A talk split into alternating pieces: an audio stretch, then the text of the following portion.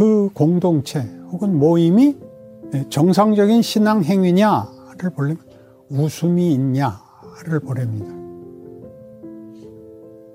자꾸 무서워진대요, 잘못하면. 바른 말하고 더 잘하자 그러는데 자꾸 무서워지면 너희 잘못하는 거다. 그렇다는 거죠. 열심히, 진심이 비난으로 간다고요. 안 그래요? 신앙생활에서 제일 큰 병은 체념과 무관심입니다. 어느 현실도, 어느 경우도 하나님이 나에게 하나님이시기를 중단하시는 적이 없습니다.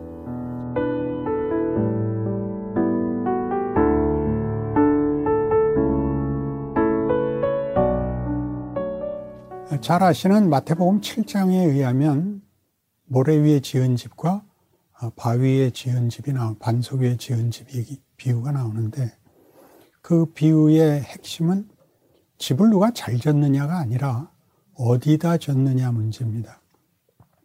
그러니까 시작이 어떻게 되어 있냐 하면 거짓 선지자를 삼가라. 어, 양의 옷을 입고 나오지만 속에는 노략질하는 일이다 이렇게 나오죠.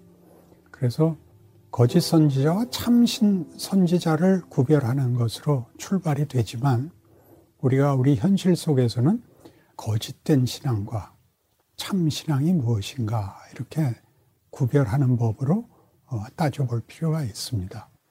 거기서 무엇이 참 신앙이고 무엇이 거짓된가를 판별하는 법이 열매입니다. 열매를 얘기하면 늘 30배, 60배, 100배를 연상해서 열매를 많이 맺자 이런 쪽으로 선입견을 갖고들 쓰는데 여기서는 어, 열매를 보면 나무를 안다. 그러니까 그 정체를 안다는 거죠. 그러니까 포도나무에서 또 어떻게 엉겅퀴가 나며 음, 어, 가시나무에서 어떻게 무화과를 따겠느냐 이렇게 나오듯이 열매를 보면 나무를 안다 이거죠. 그러니까 쉽게 보통 도시 사람들은 배나무와 감나무 구별 쉽지 않습니다. 도시 사람들인 경우는. 그러나 가을에 가서 열매 달린 거 보면 누구나 배 달려 있으면 배나무고 감 달려 있으면 감나무고 포도 달려 있으면 포도나무입니다. 그러면서 예수님께서 뭐라고 얘기하시냐? 아름다운 열매를 맺지 않냐는 나무마다 지켜 불에 던지우리라라고 굉장히 무섭게 얘기를 하시죠. 그러면서 좋은 나무가 나쁜 열매를 맺을 수 없고 나쁜 나무가 좋은 열매를 맺을 수 없다에 경고가 나옵니다. 그날에 많은 사람들이 나에게 이르기를 주여 주여 우리가 주의 이름으로 선지자 노릇하며 귀신을 쫓아내며 권능을 행치 아니하였나이까리니 내가 저들에게 밝히 이르되 내가 너희를 도무지 알지 못하느니 불법을 행하는 자들아 내게서 물러나라 하리라 이렇게 됩니다. 무섭지요. 그리고서 반석 위에 지은 집, 모래 위에 지은 집이 나옵니다. 그러니까 혼동하게 됐죠. 하나는 반석 위에 지었고 하나는 모래 위에 지어서 하나는 홍수 때 안 무너졌고 하나는 무너진 얘기인데 열매 맺는 걸로 확인을 하라 그랬으니까 하나는 반석 위에 졌고 하나는 모래 위에 졌는데 반석 위에 져서 어, 반석 위에서만 세워지는 열매가 맺었다. 모래 위에 지어서 모래 위에 있는 열매가 맺었다. 라고 분간을 못하고, 그 분간을 못한다는 건 집을 졌는데 앞에 경고같이 선지자 노릇하고 귀신도 쫓아냈는데 그것이 나를 근거로 한 열매 아니다. 나는 그거를 열매 맺게 하러 오지 않았다. 라는 걸로 이해를 못해서 이 비유를 모래 위에 지은 집, 반석 위에 지은 집을 그 열심히 지은 것, 반석 위에 지은 사람, 모래 위에 지은 사람. 이 지은 사람을 자꾸 대조하니까 우리 찬송가에도 나오죠. 잘 짓고 잘 짓세, 예, 우리 집 잘 짓세, 반석 위에다가 우리 집 잘 짓세.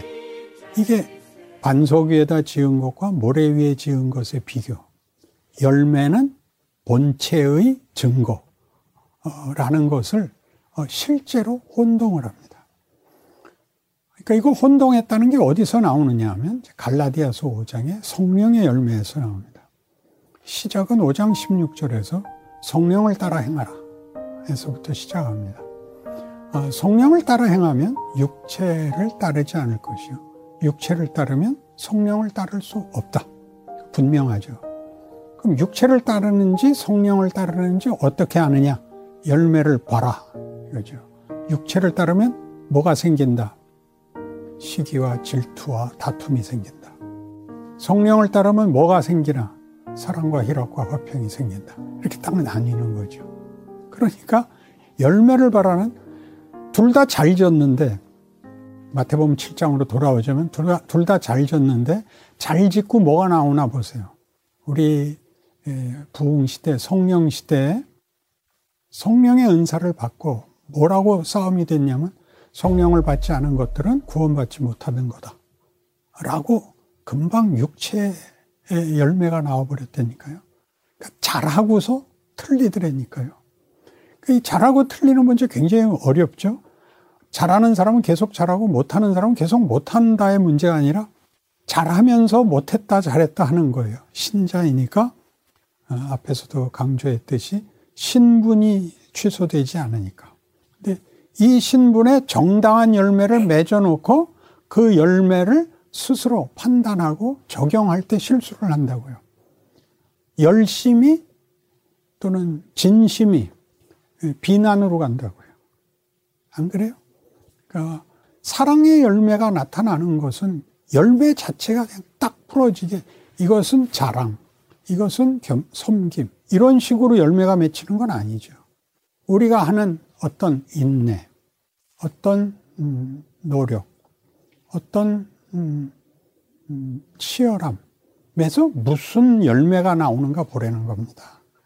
그 공동체 혹은 모임이 정상적인 신앙 행위냐를 보려면 웃음이 있냐를 보랍니다. 자꾸 무서워진대요, 잘못하면. 바른 말하고 더 잘하자 그러는데 자꾸 무서워지면 너희 잘못하는 거다. 그렇다는 거죠. 그러니까 인내라는 건 어디서 생기죠?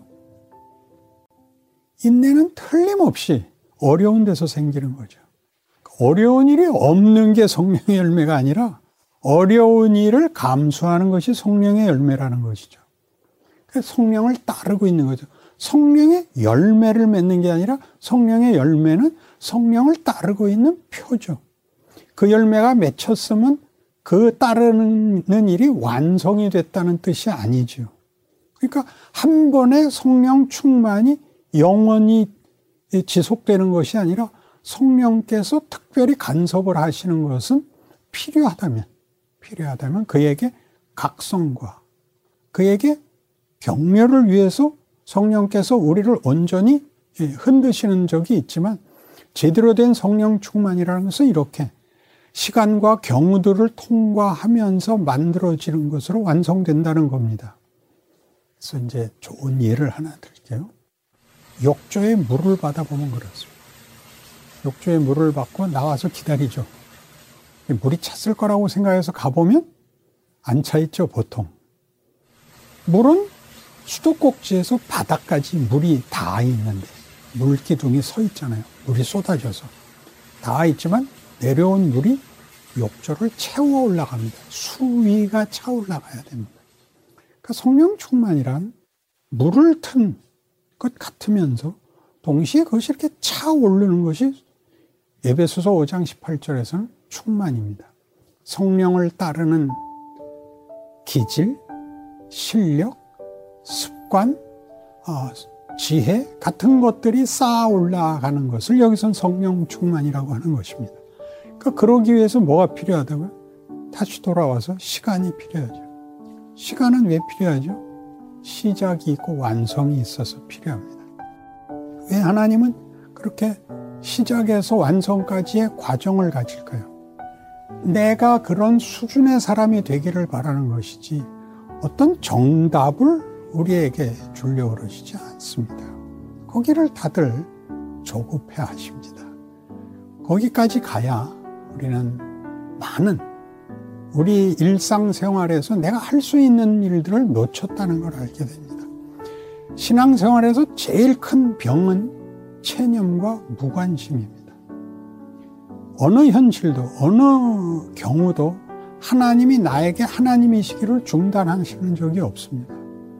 모세가 하나님의 부름을 받고 하나님께서 너 가서 내 백성을 구해라 그러자가 제일 먼저 그 불만을 터뜨린 게 여태껏 뭐 하고 계시다가 지금 와서 그러세요였어요. 그래서 그걸 뭐라고 묻냐 하면 당신 이름이 뭐예요? 당신은 누구세요? 왜 일을 이렇게 하세요? 였죠. 그가 40년 전에 자기 백성을 구하려고 분연이 일어났을 때는 하나님이 침묵하셔서 그는 동조를 받지도 못하고 권력도 가진 것이 없어 쫓기듯이 미디안 광야로 도망가서 그 다음 40년을 정말 그 모든 열정이 식고 그 모든 것을 불태워 내놨던 것이 다 타고 죄밖에 남은 것이 없는 80세 때 부름을 받습니다. 이 질문 할 만하죠. 하나님이 나는 스스로 있는 자니라 라고 답하죠. 하나님이 스스로 있다는 것은 나는 나, 나이기를 중단하지 않는 하나님. 나는 나이기를 중단, 나는 하나님이기를 중단하는 적이 없다. 그러니까 네가 미디안에서 그저 헛수고했다고 생각하는 그 시간에도 나는 너와 함께 있었고 너를 준비한 시간이다. 그것이 모세로 하여금 나중에 보면 그는 지면에서 가장 온유한 자다. 라는 칭찬을 받는 그 훈련이었다는 걸 알게 되죠. 이렇게 예, 우리가 하나님이 나를 만들어 나간다는 것을 나도 저 사람 같이 되고 싶어. 저 수준에 되고 싶어. 라는 것이 지금 여러분의, 에, 여러분이 받고 있는 도전과 시험과 훈련에 대한 도망, 아, 도망이지 싶습니다. 체념과 외면에서 어, 돌아서서 자기 인생을 하나님의 일하시는 성실하심에 답하는 하루하루를 살아내시기를 바랍니다.